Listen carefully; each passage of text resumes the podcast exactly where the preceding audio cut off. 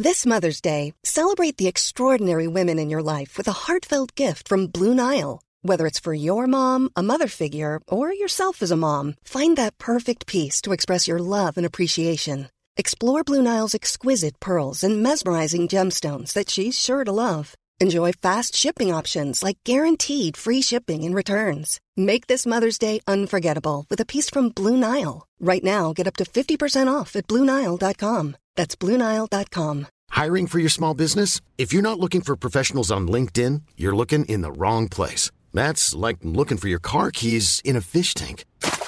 LinkedIn helps you hire professionals you can't find anywhere else, even those who aren't actively searching for a new job but might be open to the perfect role. In a given month, over 70% of LinkedIn users don't even visit other leading job sites. So start looking in the right place. With LinkedIn, you can hire professionals like a professional. Post your free job on linkedin.com slash people today.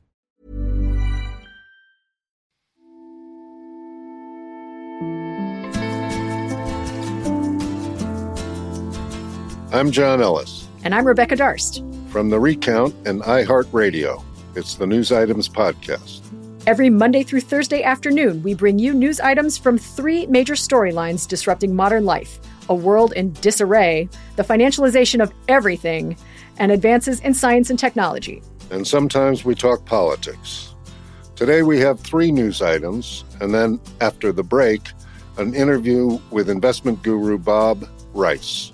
For our first item, we talked about the election in Greenland earlier this week, John, and now the results are in. The left wing Inuit Ataqatigiit party has won, and that means that a valuable rare earth mining project may be put on hold or canceled altogether. Next up will be Topps, the 83 year old bubblegum and baseball card company. It's going public via a SPAC. Finally, a Gallup poll shows that Democrats have the biggest numerical advantage over Republicans since 2012. After the break, we'll have an interview with our friend Bob Rice, author of Alternative Investing and one of the all time great guys. He's a triple threat, a quadruple threat. Bob is the founder and head of Tangent Capital, but he's also been a Justice Department trial lawyer, an entrepreneur, a CEO, and a best selling author, as well as a chess grandmaster, I believe. We talk about private equity, Jay Powell, one of our favorites, and MMT, among other fun topics. And then, as usual, we'll close with important headlines from the world of science and tech. All right, let's get to the items. First, from our World in Disarray storyline, Greenlanders have voted for a new parliament in a snap election that hinged on whether to allow an Australian company with Chinese investors to mine a huge rare earths deposit. The answer probably not, at least not right now. Uh, Rebecca, I'm counting on you. That's right. to, to take us through what happened yesterday.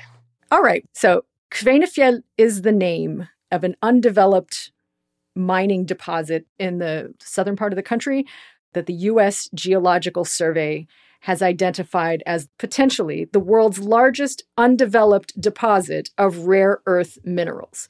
They're used in defense components, smartphones, EV batteries for electric vehicles, pretty much any digital consumer item that you can imagine, and they're in short supply.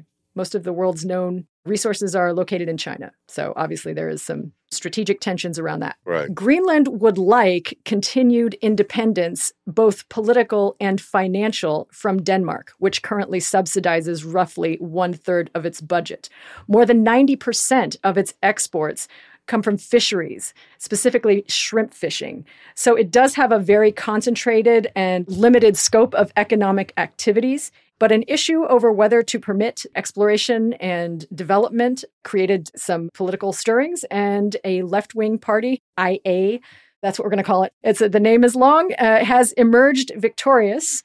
The decision not to move forward with the Kvanefjeld project in my view, that doesn't mean it's never going to happen. It just means it's not going to happen right now and not under this particular configuration of investors. Was the fact that the Chinese owned whatever 10% or something of the mining company was do you think that was a factor? Did the press report on that? Absolutely. Yes. It didn't become clear until much later in press reporting, et cetera, that uh, this company is actually 10% owned by a Chinese company with close ties to Beijing. And for a country that is a small island nation that suddenly finds itself in this newly strategically powerful position, they want to safeguard their independence, right? Right. So it's a little bit like Norway in that you have this vast resource, right, which is Mhm. going to create enormous wealth. Yes. So they can certainly afford to be choosy. Yeah, for the benefit of our listeners, I mean, Norway is home to vast oil resources. Its sovereign wealth fund, which invests its offshore petroleum revenues, is the world's largest sovereign wealth fund. It has $1.1 trillion in assets, and it owns 2% of every security traded on the planet. I am reasonably confident that within our lifetime, we will see a Greenlandic rare earth minerals sovereign wealth fund that will be solving a lot of problems for Greenland. but it's this is not something to rush into, right? I mean, this is Yeah. No reason. so this is an interesting story what's going on in Greenland. They're taking control of their destiny and their future and that's a great story. Moving on to baseball cards. John, did you collect baseball cards? Do you still collect baseball cards? I don't.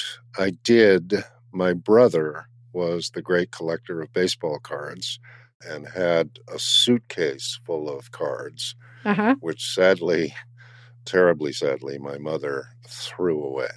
What was the jewel in the crown of your baseball card collection? I think uh, the you know the sort of first edition Carl Yastrzemski. If you're from Boston, Oh, Carl deal. Yastrzemski. Yeah. Uh-huh. Mickey Mantle, Joe Torre, Roger Maris, on Yeah. and on and on. Yeah. Uh, a terrible, terrible decision by my mother. My God rest her Yeah, I mean, it's a complete asset class. It's a total independent asset class. And in our financialization of everything storyline, Topps, the company that sells trading cards, along with a rock hard piece of chewing gum, is going public. The company has vacillated between public and private ownership several times over its 83 years in business.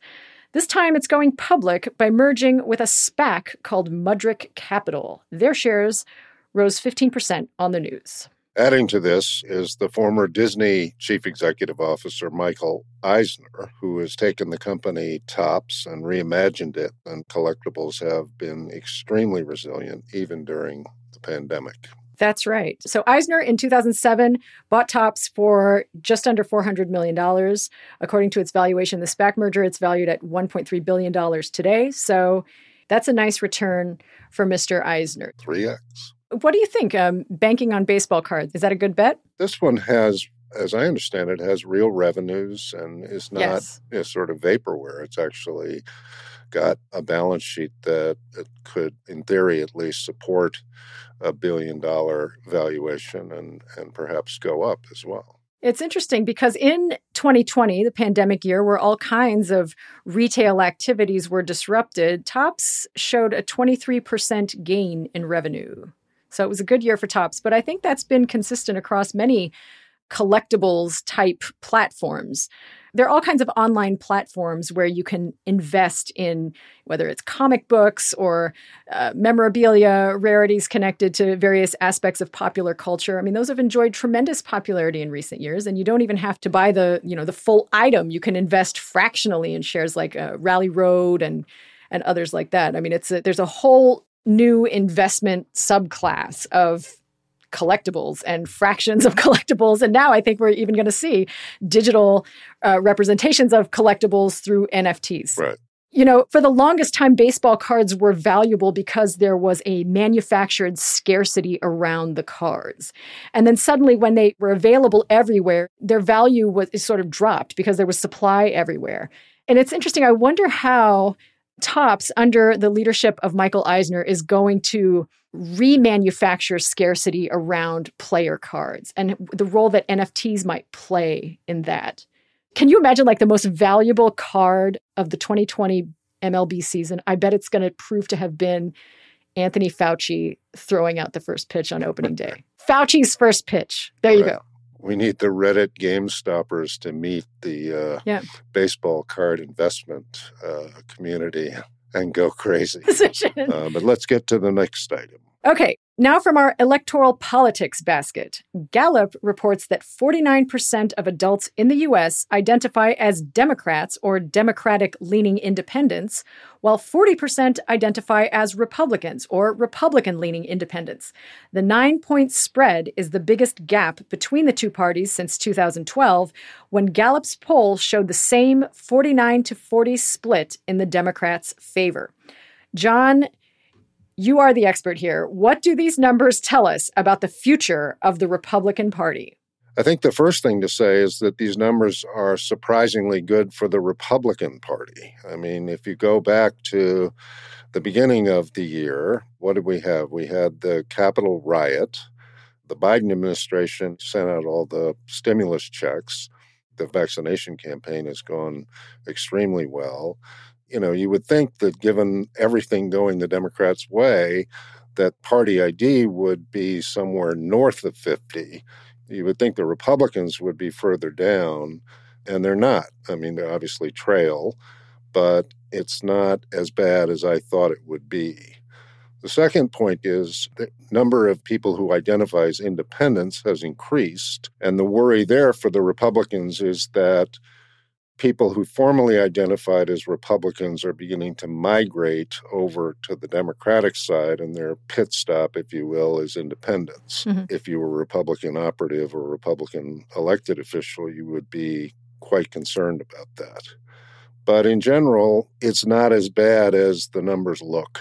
In my view, it's surprisingly good for the Republicans given everything going against them these last three months. Why do you think Democrats have not done better, given the kind of turmoil that was associated with Trump, et cetera, and, and COVID for that matter? You know, I, there was an Obama operative who was on some podcast or something. Uh, I heard it like two or three years ago. And he said the thing about modern elections is you start out with 47% of the electorate being Democratic or wanting to vote Democratic and 45% of the electorate being Republican or wanting to vote Republican. And so elections are about the 8 or 9% that are left, trying to persuade yeah. those people one way or the other. And this is sort of more supportive of that view, right? If you say that very conservative voters are unlikely to talk to mainstream pollsters, you know, there's a lot of evidence that that's true mm-hmm. then you know you could easily fudge 40 to 45 and the you know democrats are at 49 mm-hmm. you know, that's exactly what that obama operative was talking about do you think that's just a reflection on the state of the American electorate anno 2021. No matter what happens on the ground, people just have this emotional affiliation with being a Republican or a Democrat, and that's the way it's going to be. It's one of the big findings of political science in the last 10 years is you see things through your partisan lens, right? So you look at the Capitol riot, for instance, and you know some surprisingly large number of Republicans think that an attempted insurrection at the U.S. Capitol is not really a big deal. So yeah, I mean, I think if you wear a red jersey, you see things the red way, and come hell or high water, you see it that way. And if you wear a blue jersey, same thing that's the big change from when I first started covering politics was the number of persuadables has dramatically declined. And the Jersey politics, I'm on the red team, you're on the blue team, has come to be almost overwhelmingly a fact of modern American politics. All right, well, that's it for the news items today. As you know, John, I had the pleasure of speaking with our mutual friend, Bob Rice. I think people are going to really enjoy this conversation. He's very down to earth, he's fun to talk to, and we got into an illuminating discussion about one of our favorite people on earth, Fed Chair Jay Powell. And as you and I both know, News Items is on Team Jay. Team Jay. One thing about Bob is that both he and his wife are subscribers to news items, and I can see on the little stats page who opens it, how many times, and so on and so forth. Yep. And his wife Lenore is a more devoted reader. Really? Bob. Yeah, much by much, but you know, by my calculations, uh, a little bit more than perhaps should be the case. All right, let's take a quick break, and we'll hear the conversation with Bob Rice.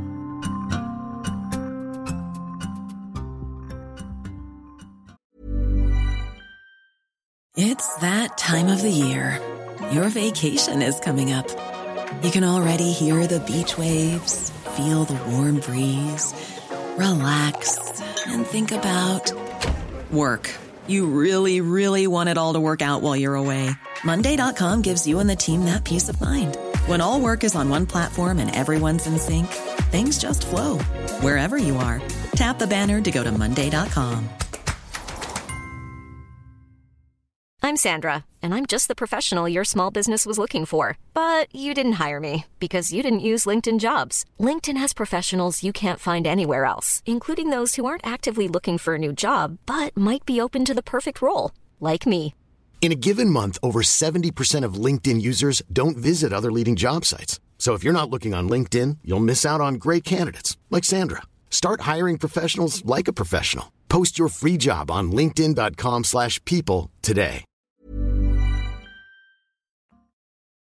So, by way of an intro, I can't think of a better person to talk about the nexus of world in disarray, financialization of everything, science and technology headlines, generalized global disruption at the portfolio level than alt expert slash guru Bob Rice, founder and head of Tangent Capital, the esteemed boutique investment bank and broker dealer here in the New York City area. Bob, it's great to see you. Rebecca, it's absolutely amazing and wonderful to see you. And the only reason I know anything about any of those topics is because I've been an avid reader of news items from day one. That's why. That's right. That's right. That's where people get the straight the straight scoop. That's right. All right. So, I mean, private equity has for so long been the perfect villain, right? I mean, this carried interest tax loophole has been maligned by individuals oh, on both sides of the Rightly political so. aisle Rightly for so. long. Rightly so. Yeah, right. I mean, they have, you know, I mean, they have a reputation for gutting, you know, taking over companies, loading them down with debt, cutting jobs right and left. They're terrible for communities. They're not great for governance. I mean, the value, you question whether the value creation is really, is it legitimate value creation? Do you see an opportunity in the current market, given the companies that are, you know, in development, maybe the focus on emerging areas of biotech, for example, where private equity could redeem itself in the public eye by funding r&d let's say transformational development for the good of humanity is that a utopian view of private equity It, it's probably a utopian view of the public eye. oh yeah yeah Whether or not the public uh, perceives uh, the value that private equity does convey uh, is, you know, that's a question for you and John Ellis, but Yeah. not me. But look, it's a fact that private equity is an engine of capitalism, Yeah. and this country is built on capitalism, and it is a force for positive development. And certainly, it's a very important thing for fueling the dynamism of this economy. That is for sure. Now, when you and I have talked in the past about human beings who are good at taking a discretionary view on an investment or a sector or you know a basket of companies and connecting the dots, you've talked about it in terms of making the case for active management as opposed to passive. Shall we revisit that topic momentarily? Do you see COVID having uh, reinforced the case in favor of active management, or is that done? Is that a thing of the past? Will AI have poached that space entirely? Oh gosh, I don't think AI will have poached the space because AI and machine learning are built inherently on previous patterns. And unless you're going to tell me that the future patterns are going to look exactly like the past patterns, then I'm going to tell you that no, that's like literally not possible. Forgive me when I point out things like COVID. Like, show me that in the models that existed before COVID. It's, Right. it's completely ludicrous. And the traditional ways of measuring risk in a portfolio and doing risk adjusted returns, which is, you know, let's look at historical volatility and then claim that's the level of risk. And these are all nonsensical things. Mm-hmm. So I, I'm not worried about that. But I, I would say, frankly, though, that the future of active management is non-public securities. Ah. That is really where the real active management comes from because now you're going in and actually helping these companies get better at what they're doing and you're using your knowledge to help that and to make a profit. What's so weird about the public markets these days is, you know, it's li- literally impossible to use an information advantage without going Right. to jail.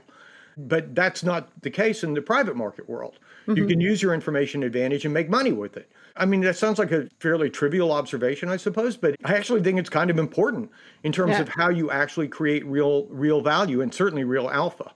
Yeah, well, certainly information asymmetries. I mean, that's a compelling point. It's funny. I was going to tell you this story. I heard about a trader's poster next to their trading station that said the market of the future consists of a computer, a man, and a dog. And the computer's job is to trade. The man's job is to feed the dog, and the dog's job is to bite the man if he tries to touch the computer. like that's the, that's the future of traders. The future of trading in the public markets. In the public markets, right? but uh, you know, so private equity. I mean, obviously, their interest is going to be in in uh, maximizing that information asymmetry and keeping companies closely guarded. Look, I mean, you you haven't mentioned it, but I, I think that the the public markets are such a fascinating place to look at these days because okay. we are in the proto stages of modern monetary theory, whether anybody wants to admit it or not. The Treasury is issuing debt like nonstop, and the Fed's yes. buying it up nonstop with money that they're printing. And so here you are and we're in the fourth generation of the uh, Greenspan put at yeah. this point. And it just the put gets bigger and bigger and deeper and deeper and more and more ingrained in psychology every day that goes by. So, what do you do with all of that? You know, we're Team Jay Powell on the News Items podcast. We like oh. Jay Powell. Yeah. But I, I know that his average inflation targeting is tough for this market to make heads or tails of. Where do you come down on that? Is, isn't that the point? I think he's supposed right. to be saying things that are, are, supposed to sound like they have a great deal of certainty, but have none. I believe that's yeah. the whole art of being a Fed speak. Look, you've got to ask yourself the question after $25 trillion or whatever it is of new money has been injected, liquidity has been injected into the global economic system by central banks since the great financial crisis. Where's the inflation? You tell me where the inflation is. Yeah, I don't know. I mean, where is the inflation? where is the inflation? You know, John, Maynard Keynes was asked, yeah. him, you know, when the facts change, what do you do, sir? And he says, I changed my mind. What do you do? you you got to look at this. It drives me crazy that now all yeah. of a sudden everybody's, oh, inflation's going to take off. Yeah. Okay, well, maybe so, but why this time? Because we've yeah. all said that like 20 times since 2008 and yes. it hasn't happened. So right. let's let's like re-examine that. Now, part of it, I think, that people don't pay enough attention to is the deflationary power mm-hmm. of technology. It is overwhelmingly deflationary. Think about the cost of communications 15 years ago, calling someone in Africa, as opposed to now getting on WhatsApp for free or, you know, video chatting with them for free or looking, you know, you and I are talking to each other uh, right now and, and doing this podcast and, and, the telecommunications costs are almost 0 mm-hmm. You know, that times 500 different segments profoundly deflationary. We've yes. we've gotten so much more efficient at using societal resources. Everything from shared use of of cars to shared use of homes, Airbnb. You know, look at how big Airbnb is. How much money did Airbnb spend to control more rooms than any publicly traded hotel company in the world? Yeah. Zero. how, many, how, many, new yeah. concierge jobs did they create? None. How many new bartenders? None. Zero. Yeah. You can't tell me that that is not crazy deflationary. It yeah. is. Again, so inflation targets, uh, okay. Yeah. like whatever. I don't even know what inflation means because it's yeah. not a generalized concept where there is some general rate of inflation and things all things go up in cost at the same rate. There are pockets of inflation, there are massive pockets of disinflation or deflation. Mm-hmm. What do you do with that as an quote an inflation target? So Powell has been very vocal in recent months about concentrating on the maximum employment side of the Fed's mandate and looking at the the massive amount of people who have dropped out of the workforce, not just as a result of COVID, but certainly as a result of the kind of technology-driven economic shifts that we've seen. Are the forces of of modern society working against him in that respect? I mean, is there only so much a Fed chair can do? Of course, there's only a certain amount of stuff yeah. that the Fed chair can do. You know, if you're on Team Powell, I didn't realize you were, but I am too, oh, because I, I, think that this is one of the things that is really vital is that we yeah. do pay much more attention to that stuff because you've got massive societal discord that are, is arising from the grotesque underemployment of even purportedly employed people. And we have to be better at addressing that. And it, it's not Congress doing it. So who is going to focus on that? So I applaud him for having that point of view. So what can he do other than make rousing speeches? I mean, now that inflation is this kind of fictitious historical term, what can he do? What can he realistically do? He can realistically uh, I'm not suggesting that this is necessarily the best possible idea, but you're asking me what could he do? Uh, he could continue to push more and more on ideas that are effectively direct stimulus payments to people who are in need. That is something that can be enabled by the Fed continuing to buy up Treasury bonds. It depends on how the Treasury is spending that money. But if he continues to buy those bonds, then all of a sudden you've got an awful lot of capital that can be deployed by the government in ways that would ameliorate the social tensions which are otherwise arising. Like universal basic income, is that sort of what you mean? You said that. UBI. I said just, for the record. I want everybody to know. But you know, look, we're getting there anyway. You're going to mm-hmm. see more and more things that are, you know, refundable tax credits, which yeah. are UBI by a different name, and other kinds of ideas like that. I think it's. I, I honestly, I just literally don't think there's any other way for this to go. You may hate it politically. It may grind you. I know it grinds a lot of my friends, but I, I don't think there's another choice. I think that's the only way it's going to go. And so, you know, I suppose I guess I would say I'm happy to see it that I believe the Fed chair gets that yeah. and is willing to enable it. You know, I'm just yeah. thinking again about John Maynard Keynes since we mentioned him a few minutes ago and and thinking about you know, you know, modern monetary theory is not a really a new idea. The old name for it is functional finance, and it's effectively the same thing. And May- John Maynard Keynes was asked about functional finance and what he thought about it vis-a-vis the kind of household budget theory of modern, you know, the way we all mm-hmm. think about governmental, you know, expenditures. Well, we only have so much income, so we can only spend so much money, which of course ignores the fact that government can print the money, and that's the the key inside of MMT, right? And so when asked about this, John Maynard Keynes said, you know, he thought the functional finance thing probably was, you know, workable theory, probably worked, but that the household budget thing was a useful myth, quote unquote that we should propagate because we didn't want governments to be running on an uncontrolled basis in terms of their ability to print money and, and augment power to the people in charge of the money printing. So mm-hmm. he thought it was a useful myth, that household budget analogy. And I think that analogy is really, really, really coming under increased, increased pressure and may start to break pretty soon. All right. Bob, a pleasure as always. You're an expert in all things financial, engineering, and otherwise. Thank you for joining News Items this week. Uh, okay, it was it was my pleasure. Thanks very much. It was great. Thanks very much. That was a great interview, Rebecca. You know, usually when I talk to Bob Rice, compliance is in the room, so we hardly knew what to say to each other. you know, we, there was no corporate compliance in the room when we had our conversation. So I hope you all enjoyed that. Now for our science and tech headlines. First, Iran's uranium enrichment continues even as the country engages in indirect talks with Washington about reviving the 2015 nuclear deal. Iranian authorities said today that since January, Iran has made 55 kilograms of highly enriched uranium, a big step toward making it weapons grade. And that indicates a production rate beyond the 10 kilograms per month recently set by Iran's parliament. John, what's your quick take on this potentially ominous news? I think the only leverage the Iranians really have is the threat of the development of a nuclear weapon, right? Mm-hmm. They really need the sanctions to be lifted. The U.S. has been adamant that they won't be lifted, or if they are, that it will be in small increments. And so, given that, Iran is doing pretty much the only thing it can do, which is to say, we're going to speed ahead with the development of nuclear weapons until you lift the sanctions.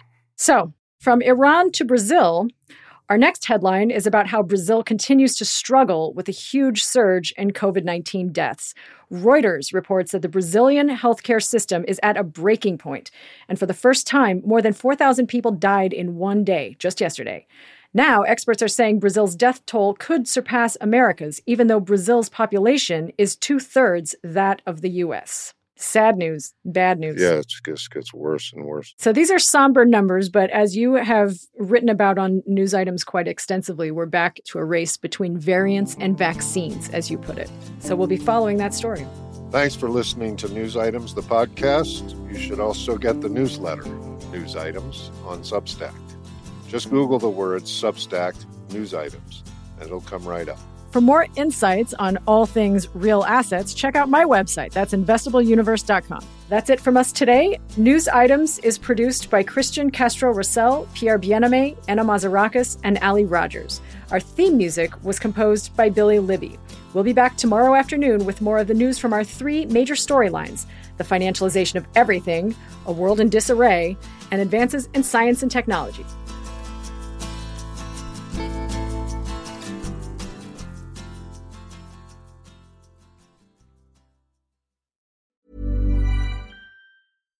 Here's a cool fact a crocodile can't stick out its tongue. Another cool fact you can get short term health insurance for a month or just under a year in some states. United Healthcare short term insurance plans are designed for people who are between jobs, coming off their parents' plan, or turning a side hustle into a full time gig. Underwritten by Golden Rule Insurance Company, they offer flexible, budget friendly coverage with access to a nationwide network of doctors and hospitals. Get more cool facts about United Healthcare short term plans at uh1.com. Planning for your next trip? Elevate your travel style with Quince. Quince has all the jet setting essentials you'll want for your next getaway, like European linen, premium luggage options, buttery soft Italian leather bags, and so much more. And is all priced at 50 to 80% less than similar brands. Plus, Quince only works with factories that use safe and ethical manufacturing practices. Pack your bags with high-quality essentials you'll be wearing for vacations to come with Quince. Go to quince.com slash pack for free shipping and 365-day returns.